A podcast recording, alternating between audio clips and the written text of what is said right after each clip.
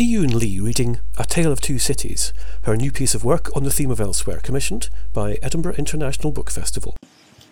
Hello, I am Eun Lee, and I have written a story on the theme of Elsewhere for Edinburgh International Book Festival, which I'm going to read for you now.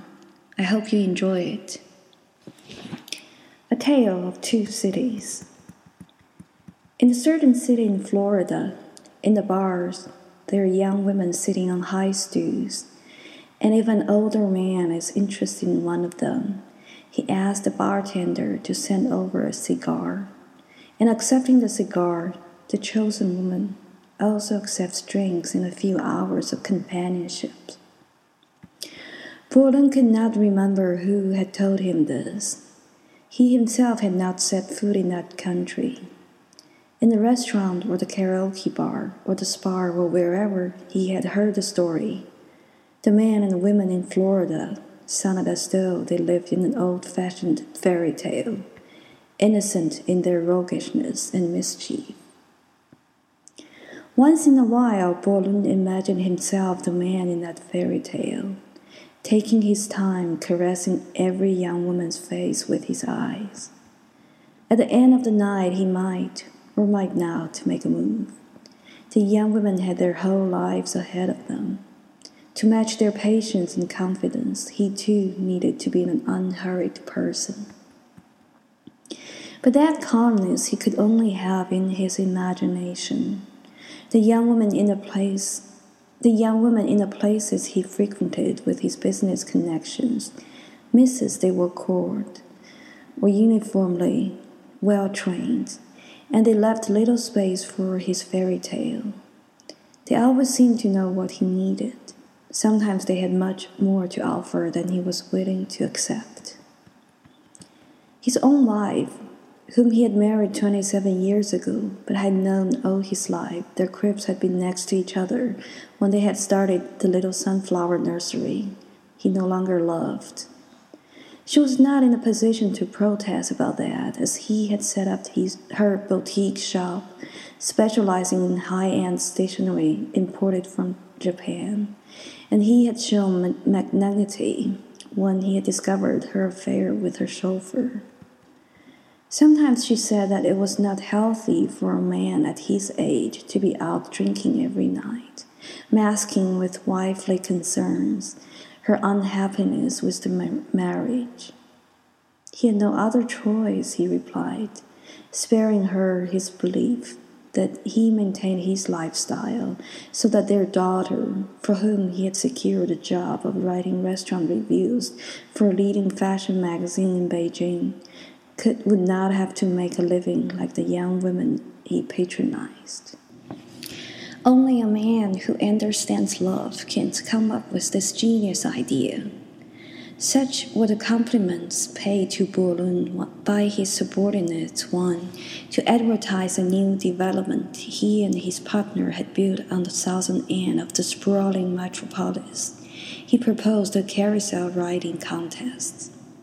One lucky couple, they had to be young and struggling to find a place to live in Beijing, who could beat all rivals to ride for the longest time on a carousel, would take home, or rather would make a home of, a two-bedroom apartment. Anything he proposed would be called a genius idea, Bo Lun knew, but this time he did love his own proposal. Very soon the context and its logo, Love and Persistence Wing, were printed in major newspapers. He imagined the clichés, which he especially loved, the modern love songs from the loudspeakers, the colorful lights lit up at night, the ups and downs of the young contestant, each couple sharing a wooden horse or a camel, and bearing whatever difference or disagreement they had in their relationship for the dream of having an unaffordable apartment. Bo Lun himself had worked all sorts of low jobs at their age. Not in every dynasty or every country could a man have made it as he had done. But of this he knew not to brag, as he had done nothing special.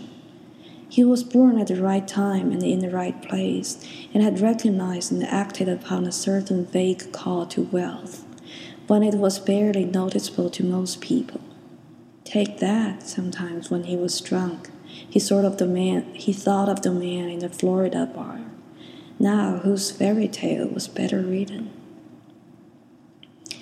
The contacts began on the 7th day of the 7th month of the lunar calendar, a day associated with a love story from folklore, which had been recently revived for commercial reasons and was called the Chinese Valentine's Day.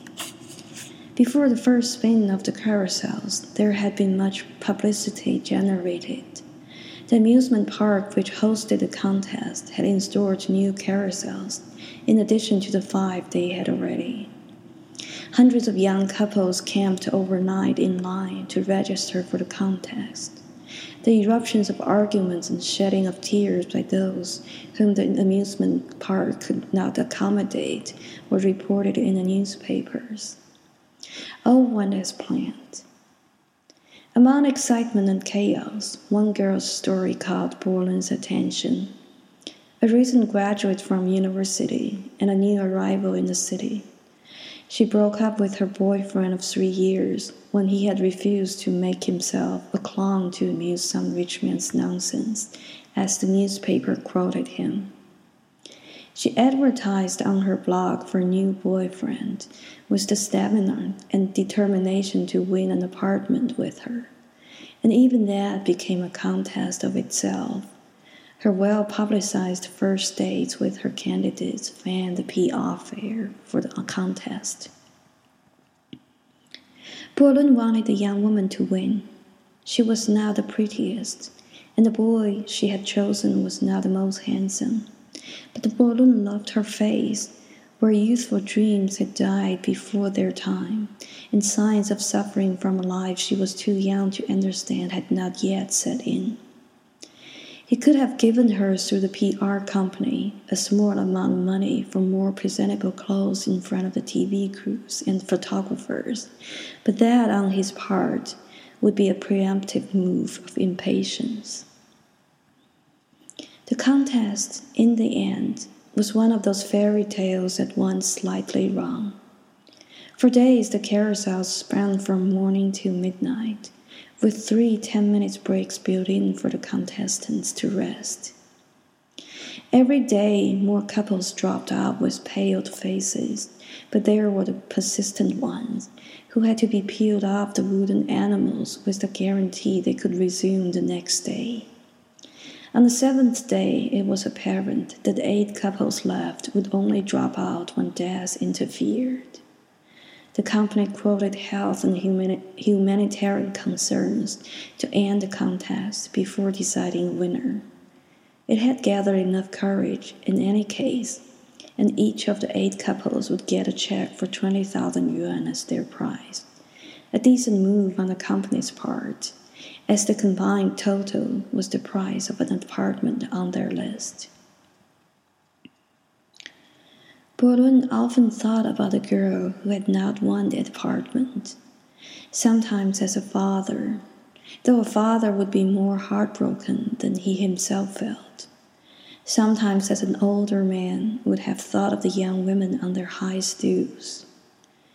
Had they been living in one of those old-fashioned fairy tales, he would have seen to it that a cigar, a drink, a small offering be passed to her. But they were not in Florida, where palm trees clamored with their long finger-like leaves. They were in a city called Beijing, where, as a young man, he had planted young trees that later, as a real estate developer, he had ordered to be removed. The end. If you'd like to hear more short stories on the theme of elsewhere, please visit Edinburgh International Book Festival's website at www.edbookfest.co.uk. Thank you. More podcasts, videos, and live recordings of author events can be found at www.edbookfest.co.uk.